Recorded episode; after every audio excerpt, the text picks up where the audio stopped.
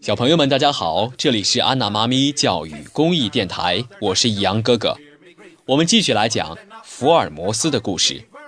这本书的作者是柯南·道尔，由华东师范大学出版社出版。第一案：闪光暗号，第十三集：神秘客。有一天，我们的公寓突然有个女客来访。据房东太太说，她在这里等福尔摩斯和我回家已经一个多小时了。一看到瓦伦太太那个女客，我不禁愣了一下。听说瓦伦太太跟我们的房东赫德森太太是同学，年纪也在四十岁左右，但赫德森太太身材修长，而瓦伦太太却矮矮胖胖的。五官并不出色，两颊脸肥得向两边突出，整个身材就像是一个大啤酒桶似的。不等我们开口，他就抢着说：“突然来到这里打扰二位，真是冒昧。我是瓦伦太太，跟赫德森太太从小学起就是好朋友，请多多指教。”他说话轻声细语的，但当他伸手过来和我们握手的时候，力气。却如此之大，连福尔摩斯对瓦伦太太握手也皱起眉头，不大高兴似的。他一咕噜坐到椅子上，开门见山地说：“恕我不讲虚礼，我们现在就开始谈正题吧。听赫德森太太说，你的公寓里新进住了一位很神秘的客人，是吗？”这时候，瓦伦太太也将她那肥得像啤酒桶一般的身体挪到身旁的一座沙发上。他喘了一口气，说：“是的，先生，十几天前那个人到我家里来，问我有没有雅房出租，那声音就像是响雷打在我的头上啊！哦，那是不是你太矮了呢？谁都会从你的头顶上往下说话的。”我一边想，一边忍不住有点想笑。瓦伦太太又说。我那幢公寓是新建的，每个房间都很好。那个时候我尚未在报上登广告，因此还没有人来看过。我带他到每个房间看了一遍，他似乎很中意二楼最南端的那个与起居室相连的房间，问我那个房间租金是多少。我回答说每周是五十先令。我心里盘算着，要是嫌贵，就算他四十吧。我不想失去第一位顾客，因为到目前为止还没有人来看过房子呢。我一边这样想，一边注意他的脸色，结果他竟然答应了。只要我能接受他的条件，每周可以付我五磅的租金，一周五磅，这不是等于我开价的二十倍吗？这个人竟然这么阔绰，真是财神爷光临呐！我恭恭敬敬地问他有什么条件。他从衣袋里掏出一张十磅的纸巾，先付定金，以后每周照付五磅。至于条件，只有两个。说到这儿，他目不转睛地盯着我。瓦伦太太的问题似乎不简单，看样子不知道要拖上几个钟头才能讲完呢。福尔摩斯抬头望着天花板，脸上露出不耐烦的表情。瓦伦太太却越说越起劲。他一面用手帕擦脸上的汗，一面继续说：“这个时候啊，那个人的眼睛突然发出炯炯的亮光，提高了嗓门，傲慢地说：‘第一个条件就是你的大门的钥匙要给我。’我为了一周五磅的租金，当然满口答应，还问他另一个条件是什么。我相信自己说话的态度始终是非常的和蔼的。他说：‘第二个条件，不管任何人。’”包括你的女仆，绝对禁止跨进我住的房间一步，知道吗？那种口气简直就像军官对士兵下令一样。一直坐在旁边一言不发的赫德森太太忍不住插嘴说：“哎呦，这可真是个怪房客，他不准别人进入他的房间，难道自己也不出去吗？他出去过一次，就是搬进来的那天晚上。”第二天早晨回来的吗？哦，不是当天深夜回来的，因为他有大门的钥匙。我在自己的房间听到他悄悄走上楼的脚步声。十天当中他一天也没有出去过吗？赫德森太太又追问。是的，他一直把自己关在房间里。我曾经好奇地偷偷走到二楼的走廊上，只听他房间里有不停走动的脚步声。他不准别人到他的房间去，那么他的一天三餐是怎么解决的呢？说起来又是一件怪事。他搬进来的时候，曾经一再吩咐，房间上有电铃，肚子饿了他会按门铃，让我听到铃声就把食物装在托盘里，端上来放在门外就行了。吃完之后，他会把餐具放在门外，再按电铃通知我。这个时候，我上来把它拿下去。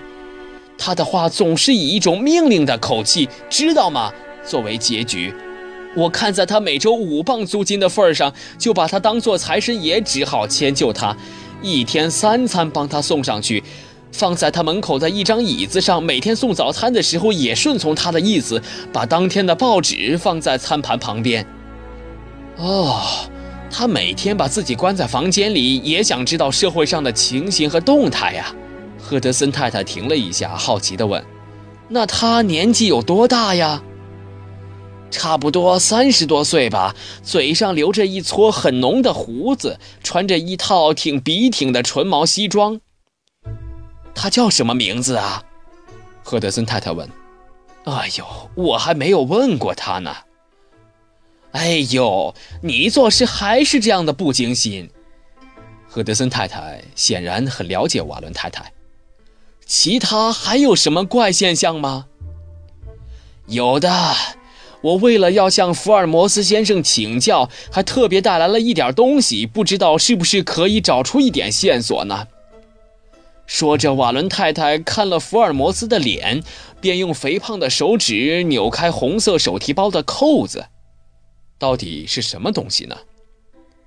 我从桌子的这边用好奇的眼光，目不转睛地看着。瓦伦太太的动作。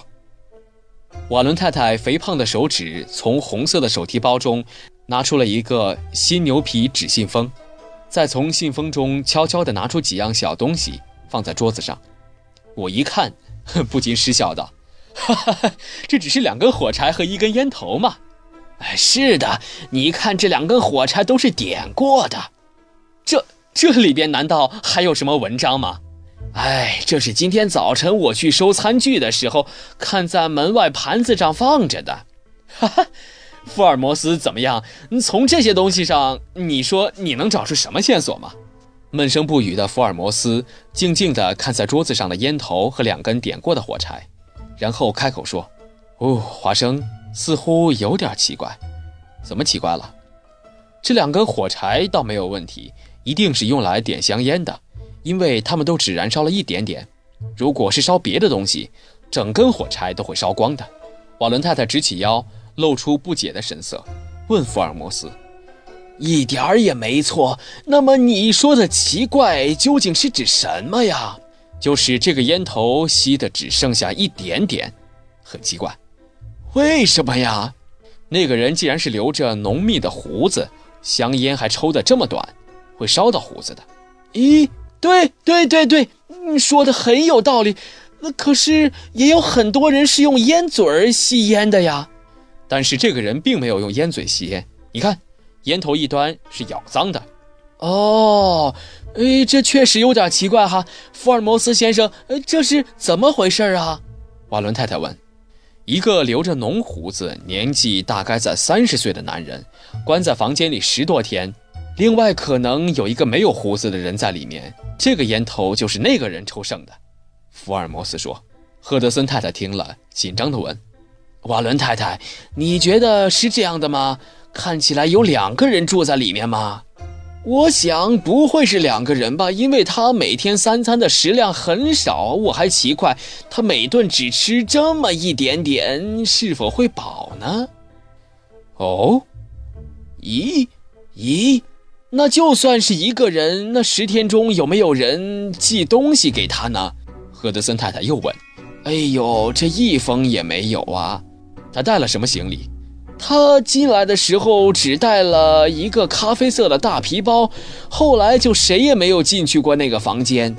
瓦伦太太摇着头说。那么早晨女仆打扫的时候应该进去过吧？每天他都是自己打扫的。嘿呦，这可真是好奇怪的呀！赫德森太太说：“华生，现在根据我的这些资料，你作何判断？”福尔摩斯又像往常一样开始考我了。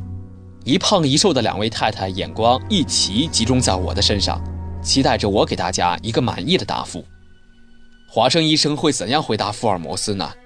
看他们的脸上的神色，我便猜到两位太太心中会想些什么。嘿，这可并不是什么了不起的难题。我忍不住要强烈的抗议，但是后来想来想去，却没有什么可疑的线索。哦，哦，要判断这个问题啊，单凭刚才一点资料是不够的，轻率的做出判断是有可能导致错误的。我无可奈何的向瓦伦太太说：“那个人的种种举动的确有可疑的地方，但是他付给你了所要求房租的二十倍，而且还包括押金。他整天把自己关在房门里不出来，一点儿也不麻烦你。这种房客到哪儿去找啊？我想，我倒认为是你才奇怪呢。”瓦伦太太听了我的话，瞪起眼睛，很不高兴地问福尔摩斯：“真是这样吗，福尔摩斯先生？你认为呢？”福尔摩斯拿下口中闲着的烟斗，说：“哎，我的意见也和华生医生一样啊。啊，那怎么办呢？这样也太令我失望了。赫德森太太，请你帮我求一求福尔摩斯先生好吗？可是两位先生不都说无法做出判断吗？这有什么办法？那么，福尔摩斯先生，你是要我就这样一无所获的回去吗？”如果发生了什么紧急的事情，再马上到这里来找我吧。到目前为止，我还看不出有什么头绪。好吧，那么我告辞了。矮胖的瓦伦太太心情仿佛轻松了些，她左手提着红色的手提包，站起身来，慢慢的走出去。我送你到门口啊。说着，赫德森太太也一同离开了客厅。福尔摩斯丢下烟斗，两条腿向桌子上一搁。笑着说：“哎呀，这女人呐，总是喜欢大惊小怪的。我还以为是什么大秘密呢，结果是胖女人的神经过敏呢。”我也觉得好笑。是啊，瓦伦太太真是会小题大做。